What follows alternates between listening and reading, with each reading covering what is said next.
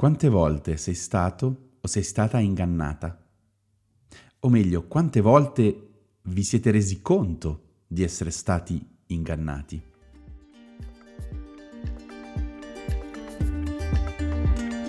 Cristiani Lucenti Salati, un podcast che preferisce suscitare domande che dare risposte. Prima dell'avvento di Internet, prima dell'arrivo di Google, Wikipedia e i vari social network, trovare le informazioni, beh, non era così scontato. Quando io ero bambino, se volevo ritrovare una canzone che avevo sentito alla radio, dovevo aspettare di sentirla nuovamente in radio. E se ero abbastanza veloce, potevo fare in tempo ad inserire l'audiocassetta nella radio, se non l'avevo già preparata e registrare un pezzo di quella canzone. Sì, un pezzo perché, eh, essendo già partita, non riuscivo ovviamente a registrarla tutta. Infatti le mie audiocassette da bambino erano piene di tracce registrate per metà. Ma la cosa ovviamente non mi disturbava, anzi ero esaltatissimo delle mie registrazioni, che poi ascoltavo, diciamo, in continuazione fino alla nausea. Oggigiorno, invece, è tutta un'altra storia. Se senti una canzone alla radio, ti è sufficiente aprire un'applicazione come Shazam che riconosce istantaneamente il brano. Ti dà la copertina, ti dà il nome, ti dà il testo. E se non hai la canzone in radio, esistono applicazioni in grado di riconoscere il brano semplicemente se lo fischietti, sempre che lo fischietti in modo intonato. Insomma, in soli 40 anni la possibilità di trovare informazioni è completamente cambiata. Oggigiorno abbiamo delle possibilità incredibili e online puoi trovare informazioni praticamente su tutto. Se poi conosci anche l'inglese, questa possibilità si amplifica ulteriormente. Siamo arrivati al punto dove trovare le informazioni è diventato fin troppo facile, anzi ormai sono le informazioni che trovano noi. E perciò il nostro ruolo è cambiato. Non si tratta più di essere capaci di cercare e scovare l'informazione, ma di essere in grado di filtrarla e distinguere le informazioni corrette, utili e pertinenti da quelle errate, tendenziose e superflue soprattutto come cristiani. Mai come oggi siamo chiamati al difficile compito di discernere, distinguere tra una cosa e l'altra. All'interno della cristianità online possiamo trovare infinite teorie di ogni genere che vogliono convincerci di tutto e il contrario di tutto. Eppure io sono convinto che internet è un potente strumento che se usato saggiamente può essere di enorme edificazione. Ma nel contempo è molto facile restare impigliati nella rete di qualche furbacchione. Leggendo il Nuovo Testamento noteremo che il tema dell'inganno è un tema che si ripete di continuo, soprattutto in tre forme. Uno, l'inganno che arriva dall'esterno della Chiesa, Due, l'inganno che arriva dall'interno della Chiesa. E tre, l'inganno che arriva da noi stessi. Sì, perché ovviamente noi siamo i primi ingannatori di noi stessi. Ora, nella mia personale esperienza di fede, ho sperimentato a caro prezzo cosa significa essere ingannato e manipolato all'interno di un, contesto di chiesa. Ed è per questo motivo che questo tema mi sta così a cuore e desidero parlarvene in questo episodio. Perciò soffermarmi su quello che è il punto 2, diciamo l'inganno che arriva da, dall'interno della Chiesa. Perché io stesso sono stato vittima di questo. So che il tema è complesso ed enorme e se lo desiderate potete approfondirlo trovando manuali che spiegano fallaci argomentative o libri di apologetica cristiana, ma non è mia intenzione, neanche capacità, quella di farvi adesso una lezione di filosofia o teologia. Quello che desidero fare è fornire alcuni spunti e domande utili che potete utilizzare voi stessi a partire da oggi nella vostra vita quotidiana. Semplicissime domande nate dalla mia esperienza personale, che ho imparato ad utilizzare come strumenti di filtraggio per evitare di essere io stesso ingannato. Non si tratta di formule magiche, ovviamente, o di metodi infallibili, ma sicuramente di buoni spunti, buoni punti di partenza da applicare nell'ambito cristiano. Vorrei prima di tutto fare eh, due premesse necessarie. La prima è che non è detto che chi sta cercando di ingannarti ne sia consapevole. Magari lui stesso è vittima di un inganno e ti vuole portare su una strada in totale buona fede, ma è ignaro dell'inganno che sta portando avanti. Può essere stato ingannato da altri o magari sta ingannando se stesso autoconvincendosi di qualcosa solo perché è incapace di vedere l'errore nel suo ragionamento.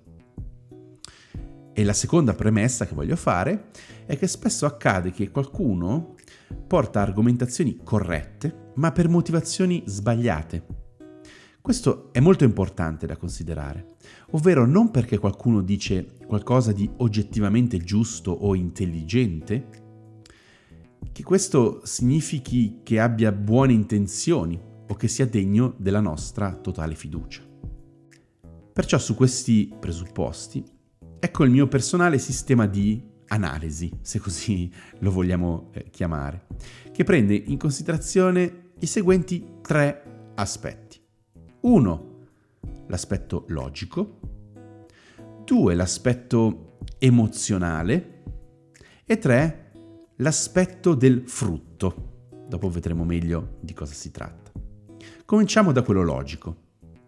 Quando discutiamo con qualcuno, o quando qualcuno vuole convincerci della sua idea, la prima cosa che dobbiamo fare è ascoltare molto attentamente quello che ci viene detto e chiederci, ciò che questa persona dice ha senso?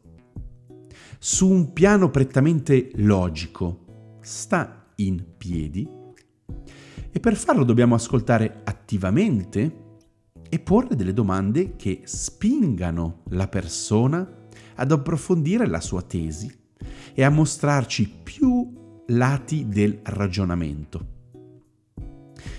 Perché molte volte dei bei ragionamenti sono un po' come le foto pubblicitarie degli hamburger del McDonald's. Avete presente come sono fatte? Per scattare quel tipo di fotografia si utilizzano delle tecniche per fare in modo che il panino risulti perfetto, quando in realtà non lo è affatto. Le cose vengono fissate con stuzzicadenti, si utilizzano speciali laccature per far risplendere diversi elementi e si utilizzano anche altri strumenti per modellare il cibo in maniera tale che appaia perfetto anche se non è più commestibile, ovviamente. Poi si usano le luci in maniera magistrale per rendere tutto al meglio e quando tutto quanto è stato preparato perfettamente, si ha pochissimo tempo, bisogna scattare la fotografia eh, il prima possibile perché se si aspetta troppo le cose cominciano a cedere, a cadere, a non avere più un aspetto così perfetto. E poi, una volta fatta la foto, si ritocca ancora di nuovo al computer per dare un risultato finale impeccabile, meraviglioso. Così che quella foto, quell'hamburger ci faccia proprio venire l'acquolina in bocca. Però, di fatto, è una finzione, è un inganno. Se potessimo vedere cosa c'è dietro, come le cose sono state costruite realmente, vedremo subito che quell'immagine stupenda non corrisponde assolutamente a quello che troveremo nel nostro piatto quando andremo a fare un'ordinazione al McDonald's. Ecco, le tesi spesso sono così. le dobbiamo approfondire per vedere se quella stupenda immagine iniziale regge la prova o se alla fine è tutta una costruzione, una finzione. Non fermiamoci alle prime impressioni, approfondiamo sempre. E qui c'è una prima cosa da prestare bene attenzione. Quando al mio interlocutore faccio una domanda di approfondimento, dobbiamo chiederci come risponde? Salta di palo in frasca? Cioè cambia argomento, mette insieme più parti per comporre un puzzle? Oppure segue un ragionamento logico ben costruito? Perché in ambito cristiano quello che spesso accade è che le persone per sostenere una propria opinione prendano versetti a caso, a destra, a sinistra, e li mettano insieme a piacimento per creare la loro tesi, un po' come si fa con un mazzo di fiori, no? Raccolgo un po' qua, raccolgo un po' là e poi metto tutto insieme per creare il, il, il, il risultato migliore possibile. Ma non c'è nulla di più sbagliato. Questo non significa seguire un ragionamento logico, ma piegare la logica ai propri interessi. Un'altra cosa che accade molto spesso in ambito cristiano è la fallacia logica delle false cause. Ad esempio, se piove, mi bagno. Perciò se sono bagnato, ha piovuto. Ok? Questo è un, è un grande errore nel ragionamento perché se sono bagnato è vero che potrebbe essere a causa del fatto che ha piovuto, ma non per forza di cose. Perciò a meno che ne sono del tutto sicuro, è meglio escludere quell'ipotesi. Mentre molto spesso in ambito cristiano si arriva a delle conclusioni dando per scontati dei pezzi, che scontati però non lo sono affatto. Se perciò non siamo sicuri di qualcosa, è meglio lasciare quella cosa nel dubbio. Ok? Spero, spero di aver chiarito questo punto. Certo che se sono bagnato potrebbe essere perché ha piovuto, ma non per forza. Non date per scontate le cose, perché spesso non sono scontate. Se perciò cercano di convincervi in questo modo, cioè dando per scontati dei pezzi, non accontentatevi. Non accontentatevi.